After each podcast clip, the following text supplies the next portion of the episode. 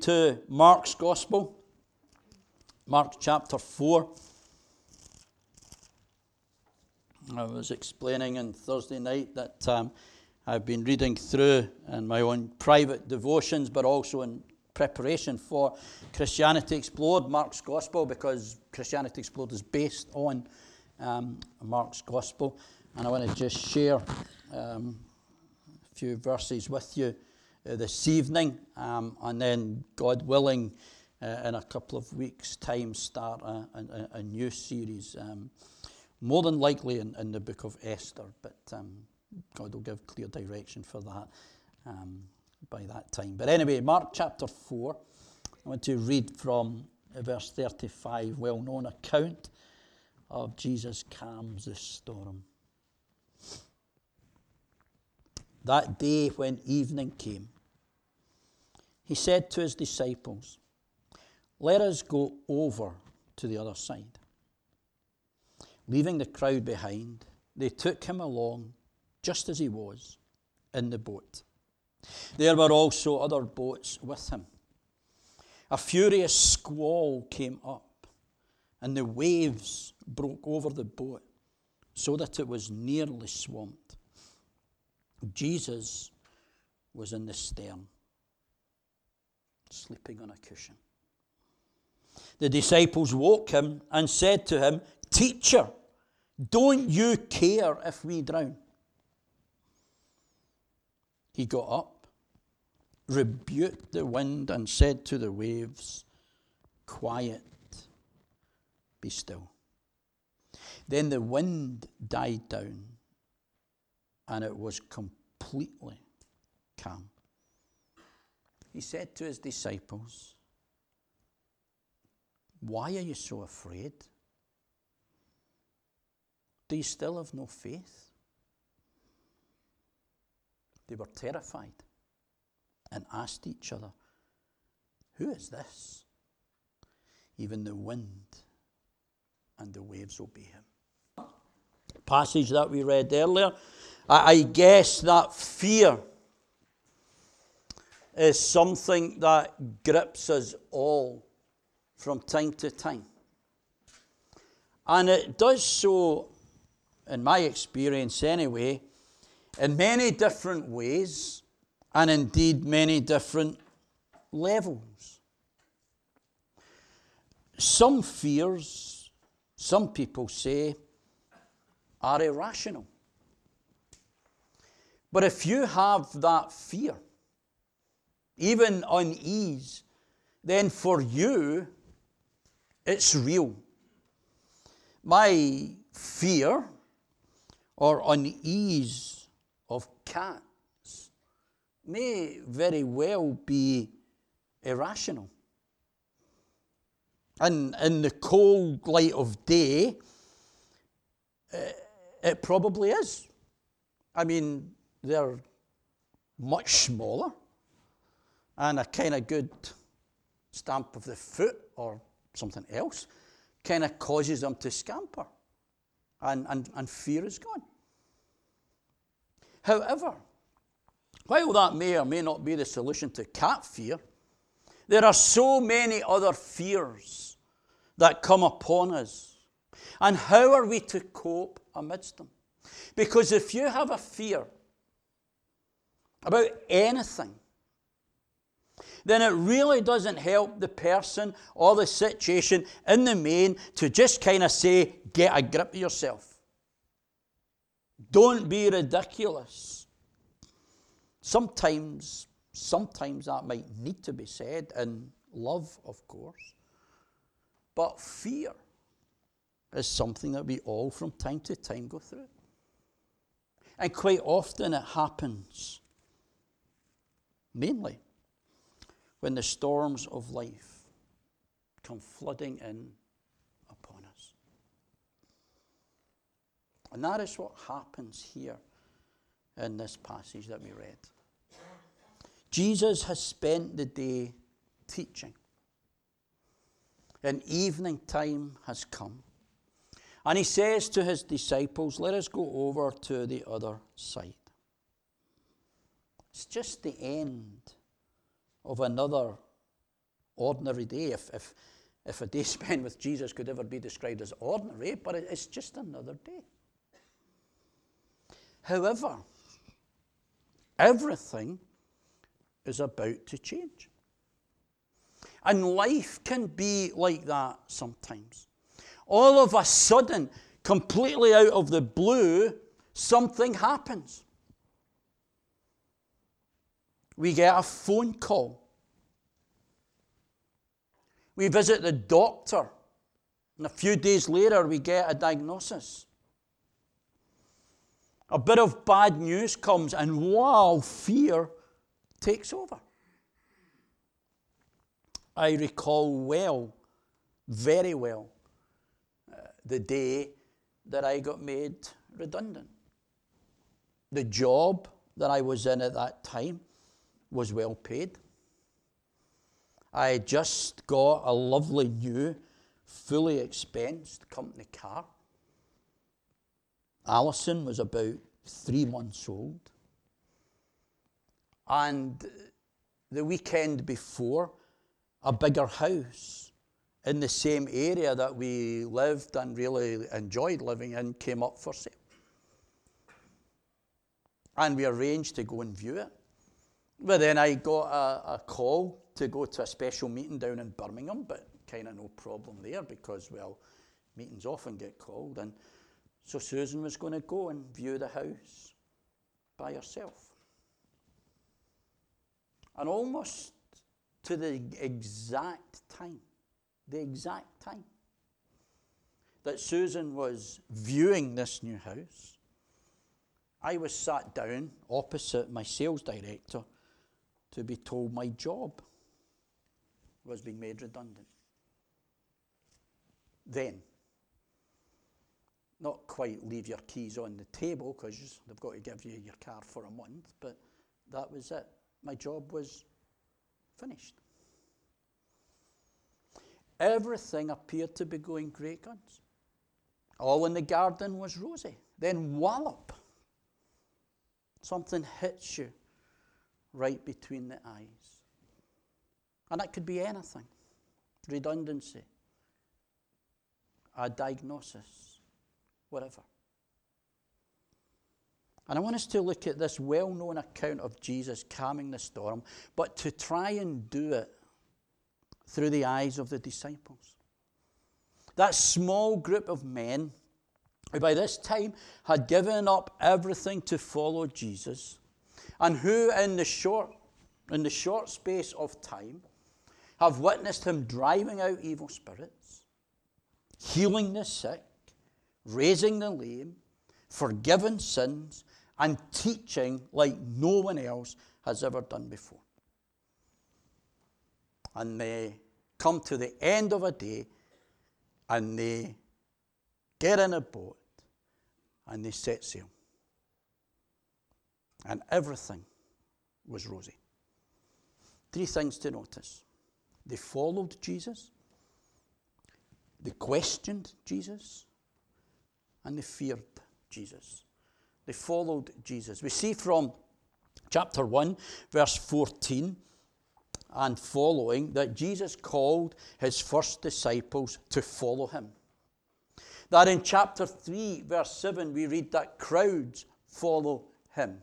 In verse 13, Jesus appoints the 12 apostles. And now, here at the end of another day of teaching, he says to his disciples, Let us go over to the other side. And notice verse 36 leaving the crowd behind, they took him along just as he was in the boat.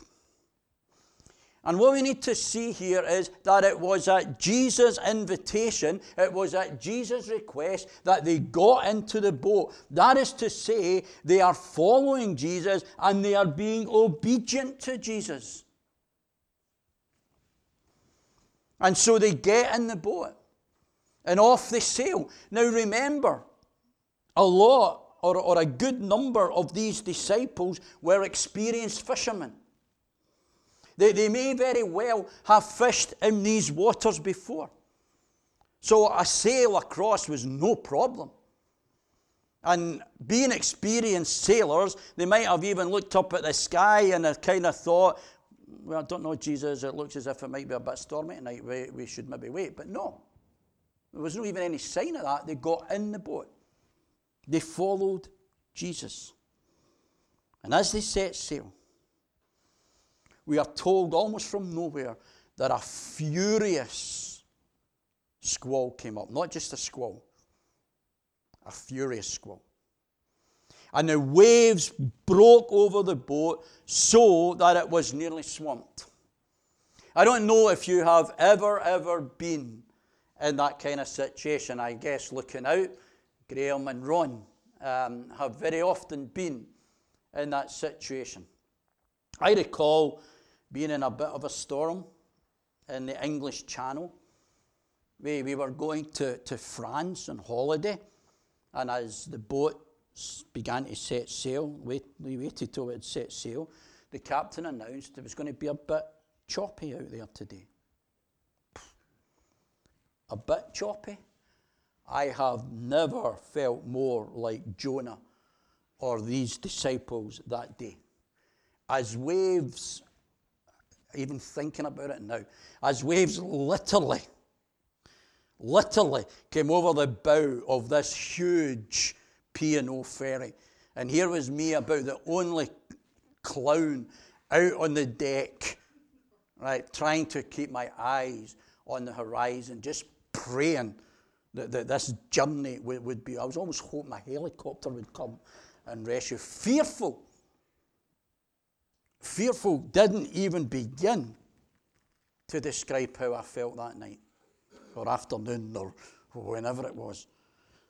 And here are these disciples. They are out at sea. They are fearing for their lives. They are going through a storm. They're facing danger. And here's the thing, brothers and sisters not because of disobedience, but rather because of, if you like, obedience. And there's a really important point to understand here because storms, storms of whatever kind of nature will come our way. They will come our way. And it's important to realize that they will not always be as a result of wrongdoing or of sin. That was the problem that Job had. Remember the, the account of Job and his three friends? Uh, his three friends all thought, they, they, they told him the, the, the, storms of life that Job faced, and boy, were they hard. Uh, uh, Job, you must have done something. Yeah, for, for this to happen, Job, to go through all this, Job, you must have done something. Listen to the words, not of his three friends. Listen to the words of God regarding Job. There is no one on earth like him. He is blameless and upright, a man who fears God and shuns evil. Yet we know, don't we, the storms he went through. And maybe you're caught up in a storm right now. Maybe you're fearing what lies ahead. Maybe you're waiting on a result. Maybe you're deeply concerned about a family member. What are you to do? Well, we continue to follow Jesus. But we hold fast to two things that I think the disciples forgot. And they're there in the text. And namely this the promise and the presence of Jesus. I think the disciples forgot that. And I'm not criticizing them for it because I would have been the same. Look closely enough, you'll see them in the verses. Firstly, the promise. Let us go over to the other side. Whatever was happening from point A, Jesus promised they were going to get to point B. The very fact that Jesus speaks of going over to the other side should have been an encouragement enough. He did not promise an easy ride or sail to be accurate, but he did promise a guaranteed arrival at their destination. They weren't going to perish in the middle of that sea. And friends, that is a promise that stand, stands true today for every believer. Jesus will get us over to the other side. Here, it was to the region of the Gerasenes, which was actually interesting. I don't have time to kind of expand this too much, but interestingly, it was a mainly Gentile area. It was the first time that Jesus had ventured there, and that may or may not have encountered, accounted for the storm. Uh, perhaps the storm was sent as an effort to prevent reaching a man who needed delivered. However, when Jesus says, Let us go to the other side, you can be sure you will arrive safely. And ultimately, for the believer, that is heaven. You know the old hymn? When all my labours and trials are over, and I am safe, safe on that beautiful shore, just to be near the dear Lord that I adore, will through the ages be glory for me. What a promise. That one day, ultimately, all storms will be over and we will be safe on the other side. That hope, that blessed hope, keeps us going. But it can be hard. And that is where the other thing that they forgot comes in. Because in the midst of the storm, Jesus was with them. They had his very presence. Yes, he was asleep in the boat, but, but, but he was with them. And it's true, sometimes we are not delivered from every storm but we know his peace in the storm. Jesus is with us in the midst of it. Never will I leave you, and never will I forsake you. Two great truths as we seek to follow Jesus, even in the midst of storms that come rushing upon us because his promises and his presence is as real for us today as it was for these disciples in the boat that night. They followed Jesus. Secondly, we read of them questioning Jesus. Questioned Jesus. Interesting to read that, that Mark tells us Jesus was sleeping, which speaks of him being at peace, even in the midst of this awful storm. Jesus sleeping. It reminds us of many Old Testament passages that speak of those who trust in God resting and sleeping. Even in the face of great trial. Job 11, verses 18 and 19. Psalm 3, verse 5. Psalm 4, verse 8. Psalm 121. Proverbs 3, 23 to 26. And this trust that Jesus shows is actually in complete opposite to what the disciples show. as we'll see shortly by Jesus' comments. This is not about turning to Jesus and waking him up to help us. I remember preaching, I think this was the first ever passage that I preached on. Uh, and I mean, like years and years, not long after I became a Christian, I was asked to speak at a ladies' meeting in, in, in the church we went to in Glasgow. And there was this passage, and I remember kind of using this as an illustration of waking up Jesus by your prayers. It's of rubbish, and the Lord's forgiven me for such stupidity. Right? That's not what this is.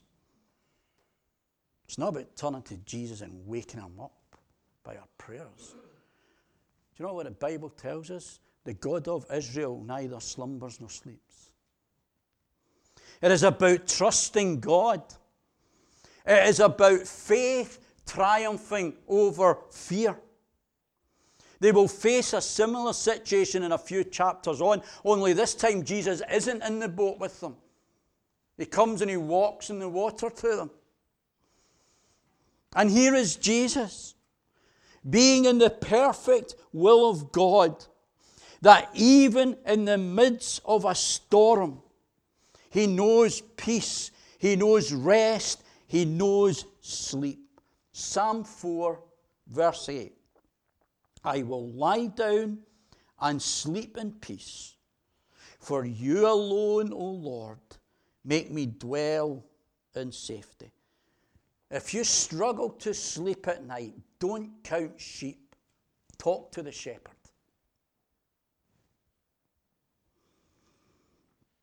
But it's the disciples' reaction that we want to notice.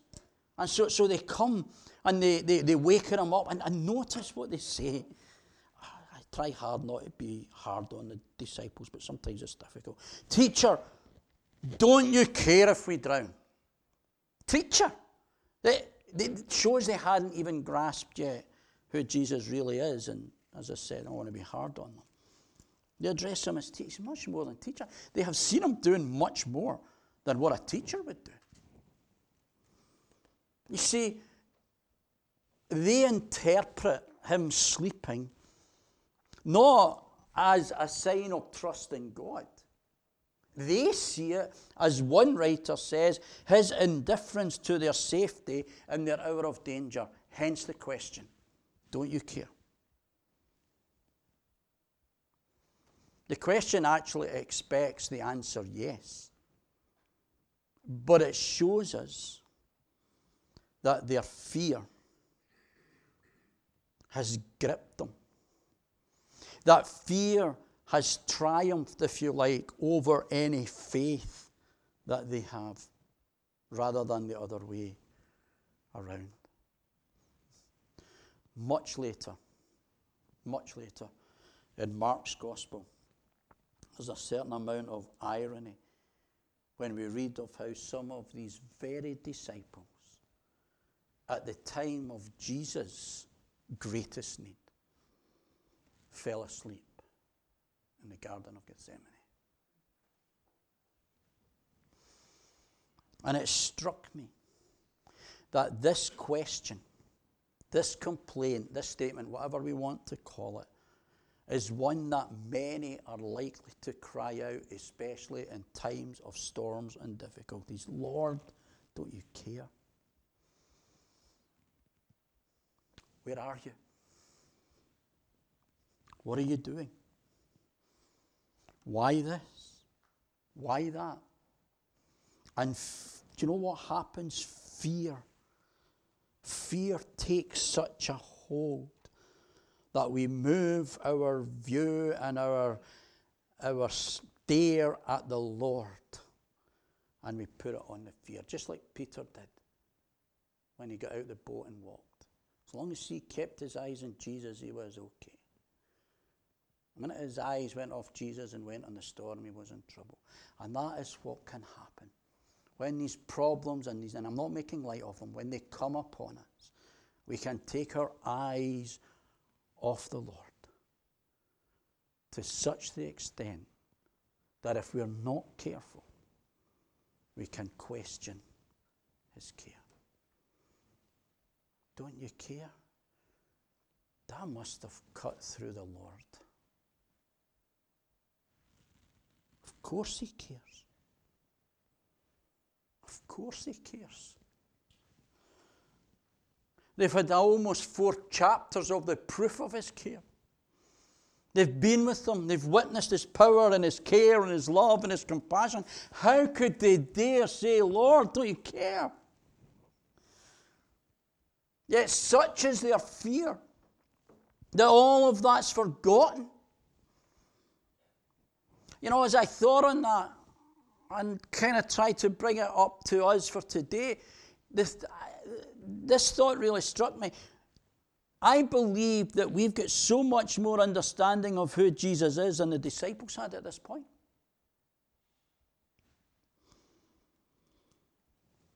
Yet, are there not times that we can also question his care? You see, the disciples are being taught a lesson here.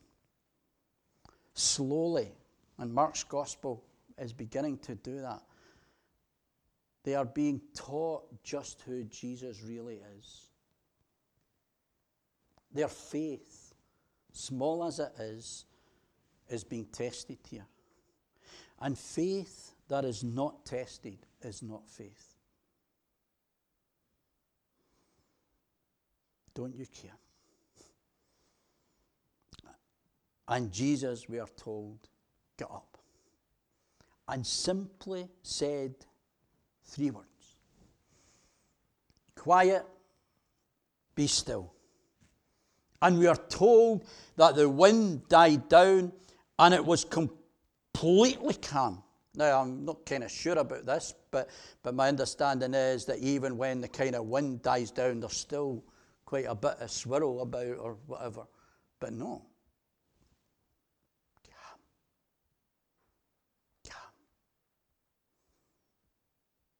An instantaneous calmness. What a contrast. A furious squall into complete calm.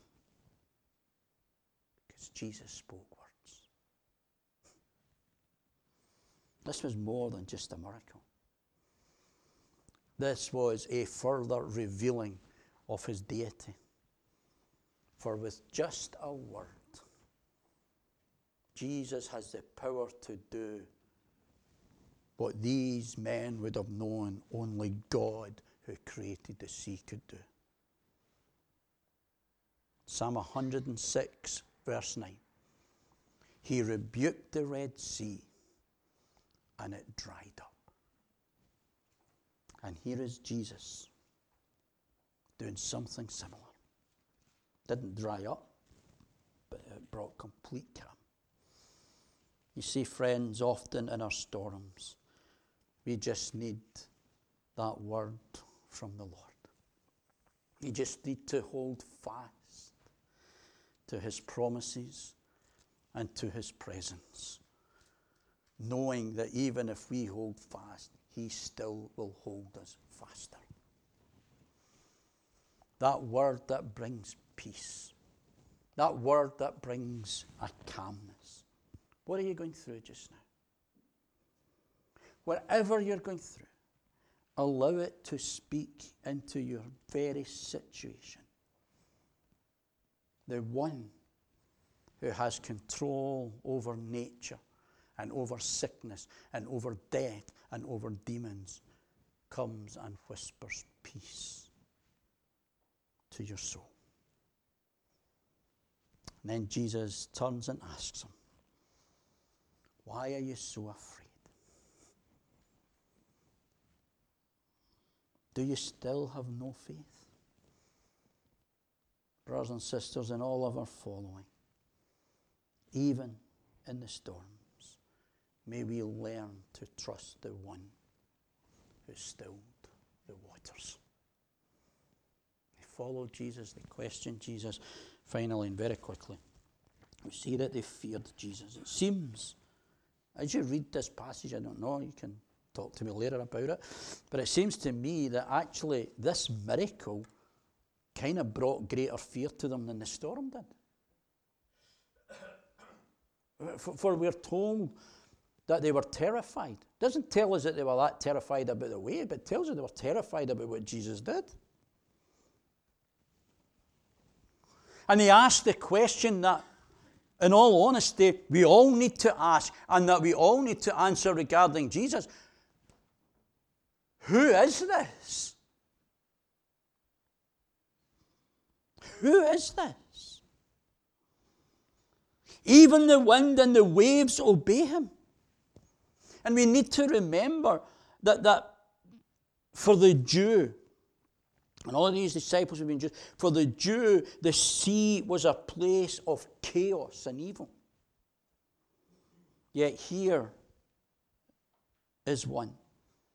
Here is Jesus speaking words and showing mastery over it. Maybe their thoughts turned in the cold light of day, probably not then, but maybe in the cold light of day their thoughts turned to Psalm 89. O Lord God Almighty, who is like you? You rule over the surging sea. When its waves mount up, you still them. Who is this? More of his deity is being revealed. This is Jesus. And their fear, perhaps even awe, is appropriate. As I've said, they've already witnessed, I'm showing authority over sickness. They've, they, they, they've witnessed them forgiving sins. Again, something that only God could do. And now they see his authority over the sea and the wind. And yet, friends, it's not fear that Jesus looks for, it's faith, it is trust. And will this fear that they show turn to trust? And the rest of Mark's gospel begins to unquestion, uh, sorry, unpack that question. Will you trust? Will you allow your faith to overcome the fear?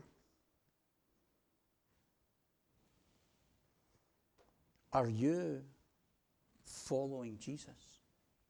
That's the most important thing. No one said it would be a bed of roses. That's a problem with the prosperity gospel. You know, when troubles come,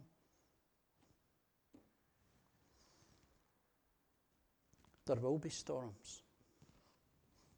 Some of us may be very well caught up in them just now. But when they come, we, we need never question his care.